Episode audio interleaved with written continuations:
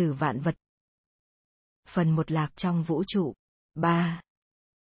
Vũ trụ của Evan Khi bầu trời trong trẻo và mặt trăng không quá sáng, Robert Evan, một người vui tính và ít nói, kéo lê một chiếc kính viễn vọng đồ sộ lên ngôi nhà của mình ở dãy núi Blue thuộc Úc, cách Sydney khoảng 50 dặm hướng về phía tây, và thực hiện một công việc phi thường, ông nhìn sâu vào trong quá khứ và tìm kiếm những vì sao chết.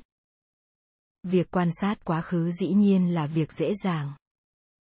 Bạn hãy nhìn lên bầu trời đêm và những gì bạn trông thấy chính là lịch sử và tất cả những gì liên quan đến nó trong quá khứ. Những vì sao bạn trông thấy hiện nay không phải là những gì đang thực sự diễn ra, đó là hình ảnh của chúng khi ánh sáng phát ra từ chúng trong quá khứ. Như tất cả chúng ta đều biết, sao bắt đầu?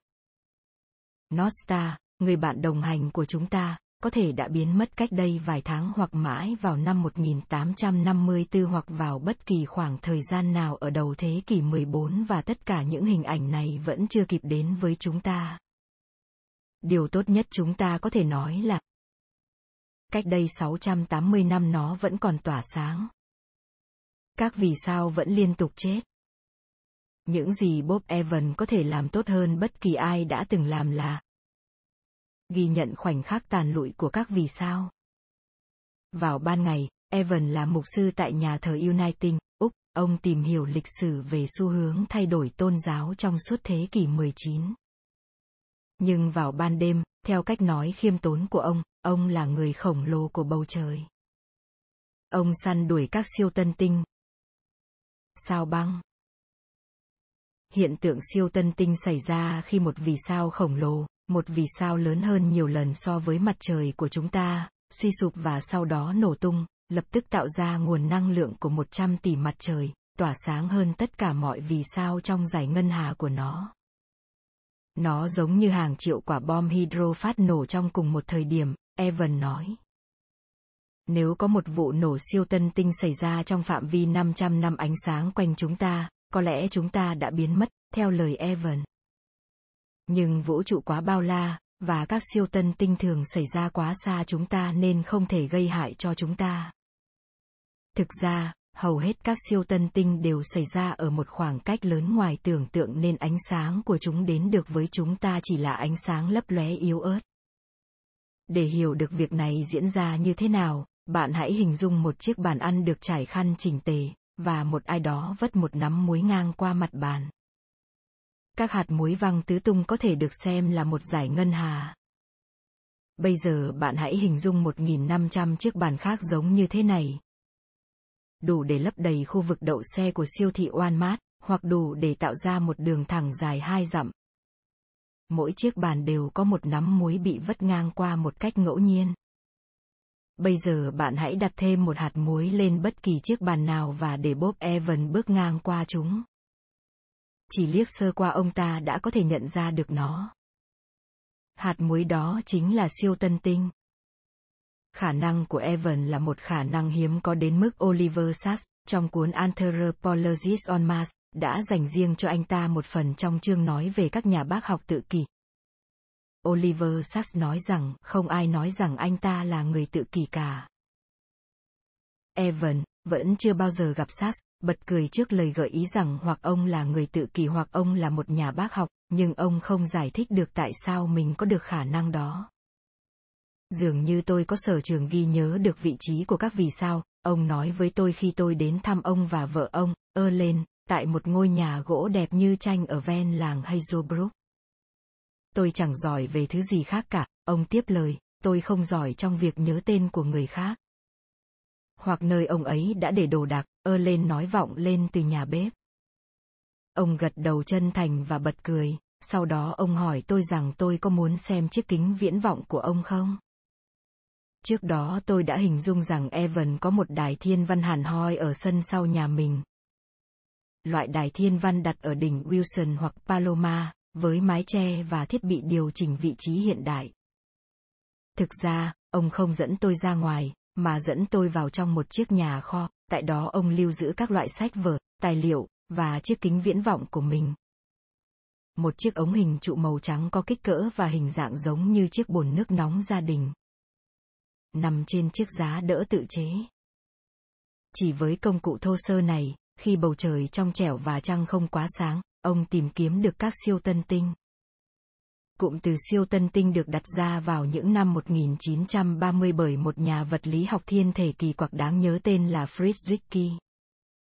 Chào đời ở Bulgaria và lớn lên ở Thụy Sĩ, Zwicky đến Học viện Kỹ thuật California vào những năm 1920 và nổi tiếng là người có tính tình kỳ quặc.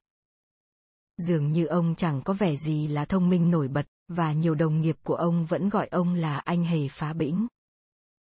Ông nổi tiếng là người hung hăng, thái độ của ông đáng sợ đến mức cộng tác viên thân cận của ông tên là Walter Baez không muốn ở một mình trong phòng với ông. Zwicky thường tố cáo Baez, vốn dĩ là người Tây Đức, là một thành viên của Đảng Quốc xã. Đã từng có lúc Zwicky đe dọa giết Baez, khi họ đang làm việc tại Đài Thiên Văn trên đỉnh Wilson. Nhưng Zwicky cũng có khả năng hiểu biết của một thiên tài. Vào đầu những năm 1930, ông tập trung vào vấn đề đã từng gây đau đầu cho các nhà thiên văn. Những điểm sáng mới, những vì sao mới xuất hiện trên nền trời. Không chắc lắm, ông băn khoăn liệu có phải hạt neutron. Hạt hạ nguyên tử đã được khám phá tại Anh Quốc bởi James Chadwick. Xuất hiện tại trung tâm của mọi vật thể không? Ông khám phá ra rằng nếu một vì sao suy tàn và bị nén lại đến mức độ tìm thấy trong lõi các nguyên tử, kết quả là lõi này sẽ trở nên vô cùng rắn. Các nguyên tử sẽ bị nén lại với nhau, các electron của chúng bị ép vào nhân, hình thành các neutron. Bạn sẽ có được một vì sao neutron. Bạn hãy hình dung một triệu viên đạn đại bác bị ép vào nhau và nén lại thành kích cỡ của một viên bi. Lõi của một vì sao neutron nặng đến mức chỉ một muỗng các chất liệu cấu thành lõi này cũng cân nặng ít nhất 200 triệu pound. Một pound bằng 16 ounce theo hệ đo lường của Anh Mỹ, bằng 0,454 kg. Chỉ một muỗng thôi, nhưng chúng ta có nhiều hơn thế. Zwicky khám phá ra rằng sau sự suy tàn của một vì sao như thế sẽ có một số năng lượng khổng lồ còn đọng lại, đủ để tạo ra một vụ nổ lớn nhất trong vũ trụ. Ông gọi những vụ nổ này là các siêu tân tinh. Chúng là những sự kiện lớn nhất trong sự tạo thành thế giới. Ngày 15 tháng 1, 1934, tờ Physical Review phát hành một bản tóm tắt về những gì Zwicky và Baez đã thực hiện vào tháng trước tại Đại học Stanford. Dù rất ngắn gọn. Một trang 24 dòng, Bản tóm tắt này chứa đựng nhiều thông tin mới về khoa học.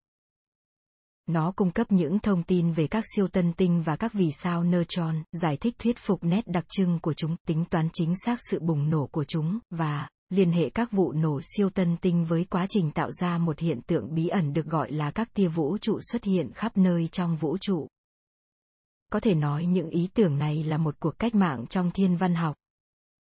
Khái niệm về các tia vũ trụ, dù được xem là hợp lý, đến nay vẫn chưa được kiểm định. Nhìn chung, bản tóm tắt này là, theo lời của nhà vật lý học thiên thể Kip S.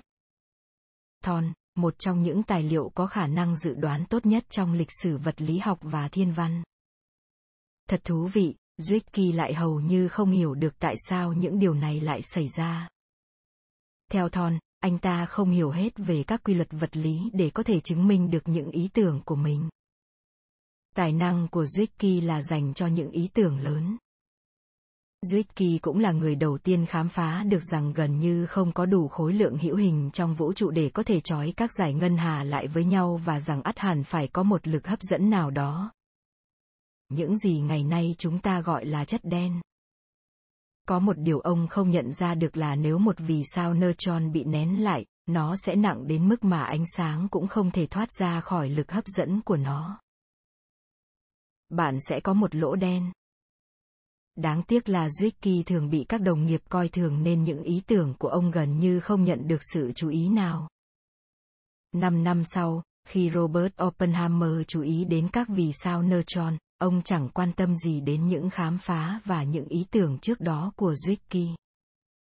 Những suy luận của Zwicky về chất đen không hề thu hút được bất kỳ sự chú ý nào trong suốt gần 40 năm sau đó chúng ta chỉ có thể ghi nhận rằng ông đã thực hiện nhiều nỗ lực trong suốt khoảng thời gian này. Thật lạ là chúng ta chỉ nhìn được một phần cực nhỏ trong vũ trụ khi chúng ta ngước mắt nhìn bầu trời. Từ trái đất bằng mắt thường chúng ta chỉ có thể trông thấy khoảng 6.000 vì sao trên bầu trời, và chỉ có 2.000 vì sao có thể được trông thấy từ bất kỳ vị trí nào. Với ống nhòm, bạn có thể trông thấy khoảng 50.000 vì sao, và với một chiếc kính viễn vọng nhỏ thì con số các vì sao bạn có thể trông thấy là 300.000. Với một chiếc kính viễn vọng loại lớn, chẳng hạn như thứ mà Evan sử dụng, bạn có thể trông thấy được các giải ngân hà, mỗi giải chứa hàng chục tỷ các vì sao. Rõ ràng đây là những con số rất lớn, nhưng dù con số lớn như thế hiện tượng siêu tân tinh lại là hiện tượng cực kỳ hiếm hoi. Một ngôi sao có thể tồn tại suốt hàng tỷ năm, nhưng khi nó chết thì quá trình suy tàn của nó diễn ra rất nhanh, và chỉ có một vài ngôi sao chết phát nổ. Hầu hết đều chết trong yên lặng, giống như một đống lửa tàn lụi. Trong một giải ngân hà điển hình, chứa 100 tỷ ngôi sao, bình quân sau mỗi 2 hoặc 300 năm thì có một vụ siêu tân tinh. Thế nên, việc tìm kiếm được siêu tân tinh cũng giống như việc đứng trên đài quan sát của tòa nhà Empire State Building với một chiếc kính viễn vọng và quan sát các cửa sổ quanh vùng Manhattan với hy vọng tìm kiếm một ai đó thắp nến mừng sinh nhật lần thứ 21 của mình. Vào khoảng thời gian Evan có một chiếc kính viễn vọng 10 inch, loại có kích cỡ lớn dành cho dân nghiệp dư. Ông đã tìm được hiện tượng hiếm hoi này của vũ trụ. Trong toàn lịch sử thiên văn học trước khi Evan bắt đầu tìm kiếm vào năm 1980, người ta chỉ tìm được có 60 siêu tân tinh. Vào lúc tôi đến thăm ông, tháng 8 năm 2001, ông đã ghi nhận được 34 khám phá của mình về siêu tân tinh, 3 tháng sau, là cái thứ 35, và đầu năm 2003 là cái thứ 36. Tuy nhiên, Evan có nhiều thuận lợi hơn người khác. Hầu hết những người quan sát, giống như hầu hết mọi người, đều sống ở Bắc bán cầu, thế nên ông có thể quan sát được bầu trời ở phạm vi rộng hơn. Ông cũng có một trí nhớ nhạy bén phi thường. Các loại kính viễn vọng lớn thường là những vật đồ sộ, người ta phải tốn nhiều thời gian để điều chỉnh vị trí của chúng. Evan có thể điều chỉnh chiếc kính viễn vọng 16 inch của mình giống như cách một pháo thủ điều chỉnh súng trong một cuộc chiến, ông không mất nhiều thời gian để làm việc này. Kết quả là, ông có thể quan sát khoảng 400 giải ngân hà chỉ trong một buổi tối, trong khi loại kính viễn vọng chuyên nghiệp nếu may mắn có thể làm được việc này trong khoảng thời gian nhiều hơn thế 50 hoặc 60 lần. Việc tìm kiếm siêu tân tinh đôi khi gần như là việc vô vọng, từ năm 1980 đến năm 1996, bình quân sau mỗi năm ông tìm được hai vụ siêu tân tinh. Đây không phải là một tỷ lệ lớn cho hàng trăm buổi tối quan sát dò tìm. Có khi ông tìm được ba vụ siêu tân tinh chỉ trong khoảng 15 ngày, nhưng cũng có khi ông mất 3 năm mà chẳng tìm được gì cả. Thực ra thì khoảng thời gian không tìm được thứ gì không phải là khoảng thời gian hoang phí, ông nói nó giúp các nhà thiên văn tính toán được tốc độ tiến triển của các ngân hà. Đó là một trong những lĩnh vực hiếm hoi, nơi mà sự vắng mặt của bằng chứng chính là bằng chứng. Trên chiếc bàn đặt cạnh chiếc kính viễn vọng là một đống các hình ảnh và tài liệu liên quan đến kết quả khảo sát của ông, và ông đã cho tôi xem vài thứ trong số chúng. Nếu bạn đã từng xem các loại sách báo thiên văn phổ biến, có lẽ bạn nên xem bạn sẽ biết rằng chúng thường đầy ắp các hình ảnh nhiều màu sắc chói lọi của những tinh vân ở rất xa. Những hình ảnh của Evan hoàn toàn không giống thế. Chúng chỉ là những tấm hình trắng đen mờ mờ với những dấu chấm hào quang chiếu sáng. Có một tấm mô tả một chòm sao mờ đến mức tôi phải đặt sát mắt vào mới có thể xem được. Evan nói với tôi rằng đây là một ngôi sao trong chòm sao Ionax từ giải ngân hà có tên là NGC 1365. NGC là chữ viết tắt của cụm từ New General Catolo, đây cũng là tên một cuốn sách thiên văn dày. Nó đã từng là một cuốn sách của một ai đó tại Dublin, ngày nay, khỏi cần phải nói, nó là cơ sở dữ liệu của thiên văn học. Suốt 60 triệu năm im lặng, ánh sáng từ vì sao này liên tục di chuyển qua không gian mãi đến một đêm tháng 8 năm 2001 nó đến được trái đất với hình thức là một luồng hào quang, tỏa sáng ít nhất, trên nền trời đêm. Dĩ nhiên chính Robert Evan là người khám phá được nó. Evan nói, tôi nghĩ rằng đó là một điều thật tuyệt. Ánh sáng di chuyển hàng triệu năm qua không gian và bạn phát hiện ra nó ngay tại khoảnh khắc nó đến được trái đất. Đây là giây phút thiêng liêng bạn cần chứng kiến. Siêu tân tinh xuất hiện ở nhiều dạng, có một dạng được gọi là siêu tân tinh IA, loại này có ý nghĩa quan trọng trong thiên văn học vì nó luôn phát nổ theo cùng một cách giống nhau và có khối lượng như nhau. Vì lý do này, nó có thể được vận dụng trong vai trò là một ngọn nến chuẩn mực để đo lường tốc độ giãn nở của vũ trụ. Năm 1987 Sol Permatter tại phòng thí nghiệm Lawrence Berkeley thuộc California, bắt tay vào việc khám phá một phương pháp có hệ thống hơn để tìm kiếm siêu tân tinh IA. Permatter sáng chế ra một hệ thống thuận tiện hơn, hệ thống này vận dụng loại máy vi tính cao cấp. Về cơ bản đó là một loại máy ảnh kỹ thuật số cực tốt. Nó tự động tìm kiếm các siêu tân tinh. Những chiếc kính viễn vọng được lắp đặt vào máy này có thể chụp được hàng ngàn bức ảnh và để máy vi tính dò tìm những dấu hiệu của một vụ nổ siêu tân tinh. Trong 5 năm, với kỹ thuật mới này, Vermaster và các đồng nghiệp tại Berkeley đã tìm được 42 siêu tân tinh. Ngày nay, ngay cả những người nghiệp dư cũng có thể tìm được siêu tân tinh bằng cách vận dụng thiết bị này. Với thiết bị này, bạn có thể ngắm ống kính lên bầu trời và đi xem truyền hình, Evan nói với vẻ nản lòng, nó khiến việc này chẳng còn chút lãng mạn gì. Tôi hỏi ông rằng ông có chấp nhận kỹ thuật mới không? Không, ông nói, tôi thích cách làm của tôi hơn. Ngoài ra, ông đưa mắt nhìn vào bức ảnh siêu tân tinh gần đây nhất của mình và mỉm cười. Một lúc nào đó tôi có thể đánh bại chúng. Vấn đề đặt ra ở đây là điều gì sẽ xảy ra nếu có một ngôi sao phát nổ gần chúng ta.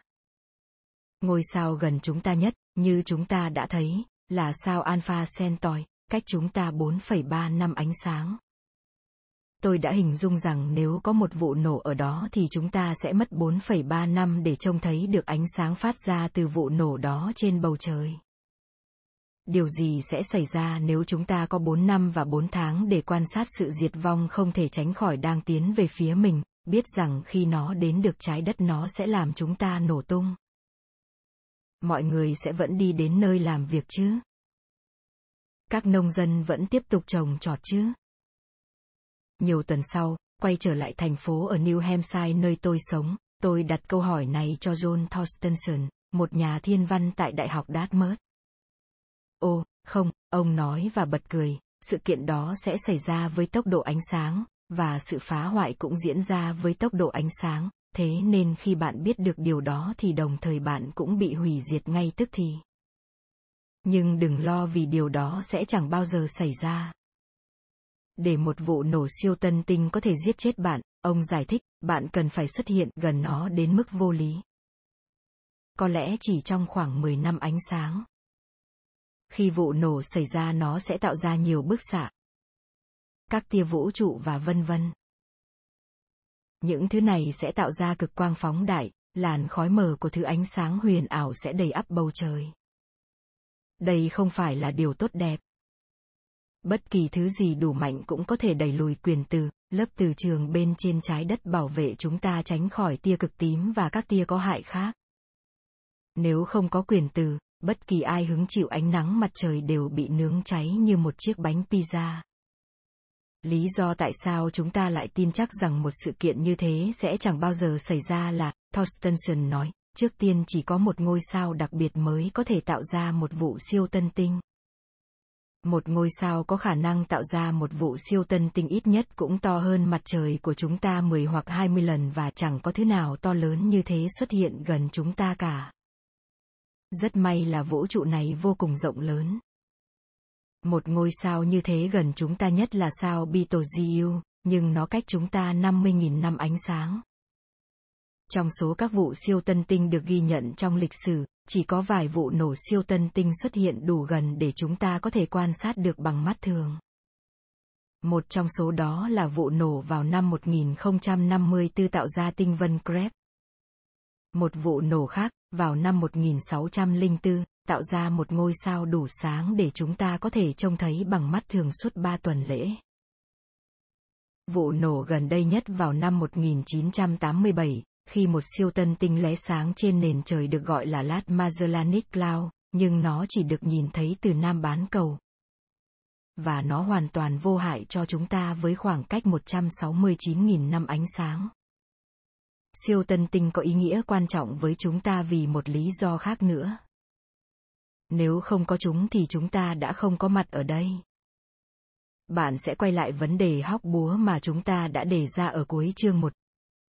Big Bang đã tạo ra các loại khí nhẹ nhưng không tạo ra bất kỳ nguyên tố nặng nào.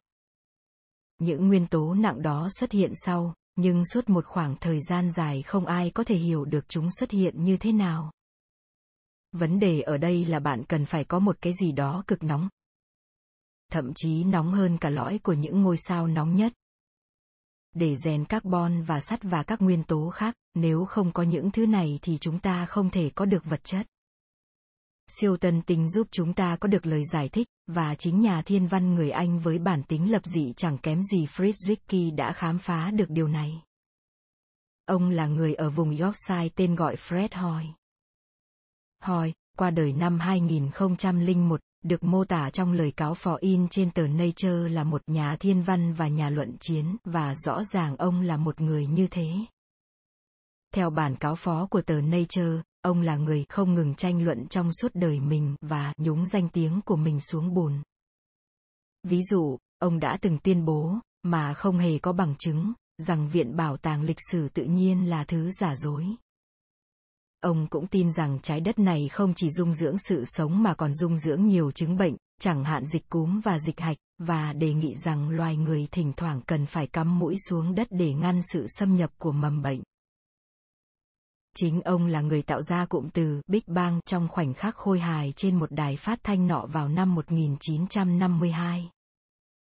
Ông vạch ra rằng không gì trong những hiểu biết của chúng ta về vật lý có thể giải thích được tại sao vạn vật lại đột nhiên xuất hiện. Hoi ủng hộ thiết trạng thái ổn định cho rằng vũ trụ không ngừng giãn nở và liên tục tạo ra vật chất mới trên đường đi của nó. Hoi cũng xác định rằng nếu các vì sao nổ tung chúng sẽ tạo ra một nhiệt lượng khổng lồ. 100 triệu độ hoặc hơn, đủ để phát ra các nguyên tố nặng hơn trong quá trình được gọi là tổng hợp hạch nhân. Vào năm 1957, làm việc với các đồng nghiệp, Hoi trình bày phương thức hình thành của các nguyên tố nặng hơn trong các vụ nổ siêu tân tinh. Với công trình này, V kép A.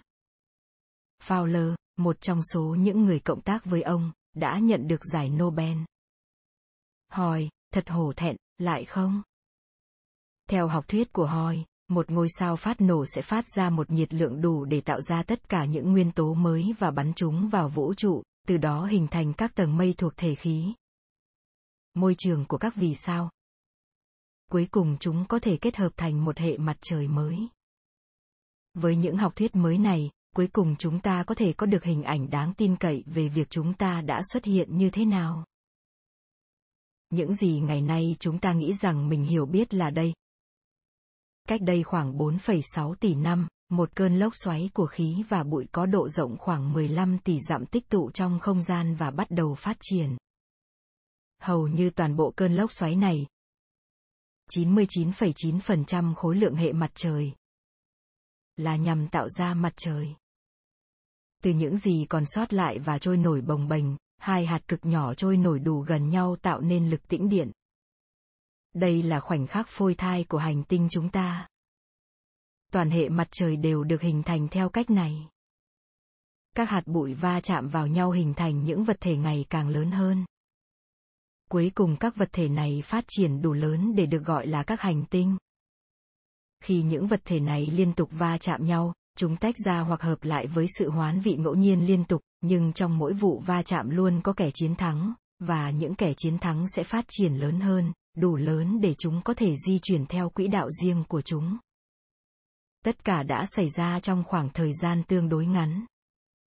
Để phát triển thành một hành tinh nhỏ có đường kính vài trăm dặm, nó chỉ trải qua khoảng thời gian khoảng vài chục nghìn năm. Chỉ trong 200 triệu năm, có thể ít hơn thế, trái đất đã được hình thành, dù nó vẫn còn khá mềm và liên tục bị oanh tạc bởi các mảnh vụn trôi nổi quanh nó. Lúc này, cách đây khoảng 4,5 tỷ năm, một vật thể có kích cỡ bằng sao hỏa đã đâm sầm vào trái đất, vụ nổ này đủ mạnh để phá vỡ một phần của trái đất và hình thành nên người bạn đồng hành của trái đất chính là mặt trăng. Trong vòng vài tuần lễ, người ta nghĩ thế, các mảnh vỡ này kết hợp lại với nhau thành một đối tượng độc lập, và trong vòng một năm nó biến dạng thành một viên đá khổng lồ hình cầu làm bạn với trái đất của chúng ta. Người ta cho rằng hầu hết các chất liệu trên mặt trăng đều có nguồn gốc từ lớp vỏ của trái đất, chứ không phải là lõi trái đất. Đây là lý do tại sao mặt trăng có rất ít sắt trong khi chúng ta lại có rất nhiều. Học thuyết này thường được xem là một học thuyết mới mẻ được đề xuất gần đây, thật ra nó đã được đề xuất lần đầu tiên vào những năm 1940 bởi Regional Daily của Đại học Harvard. Điều mới mẻ duy nhất chính là, mãi đến gần đây người ta mới chú ý đến nó. Khi trái đất vẫn còn bằng một phần ba kích cỡ hiện thời của nó, có lẽ nó mới bắt đầu hình thành khí quyển, hầu hết là carbon dioxide, nitơ, metan, và lưu huỳnh. sunfua. đời sống của chúng ta không liên hệ gì đến những chất này nhưng chính từ những chất có hại này mà đời sống của chúng ta hình thành carbon dioxide là loại khí gây hiệu ứng nhà kính mạnh đây là tin tốt vì khi ấy mặt trời đã điều chỉnh lại độ chiếu sáng của nó. Nếu chúng ta không có hiệu ứng nhà kính thì trái đất này đã bị đóng băng đến vĩnh viễn và đời sống không thể tồn tại. Nhưng rốt cuộc thì đời sống đã xuất hiện. Trong suốt 500 triệu năm sau đó, trái đất non trẻ tiếp tục bị bắn phá bởi các sao chổi, thiên thạch và các mảnh vụn ngân hà khác, điều này tạo ra nước ở các đại dương và các thành phần cần thiết để hình thành sự sống. Đó là một môi trường kỳ quặc nhưng lại có thể dung dưỡng sự sống. 4 tỷ năm sau, loài người bắt đầu tự hỏi rằng mọi việc đã xảy ra như thế nào. Thank you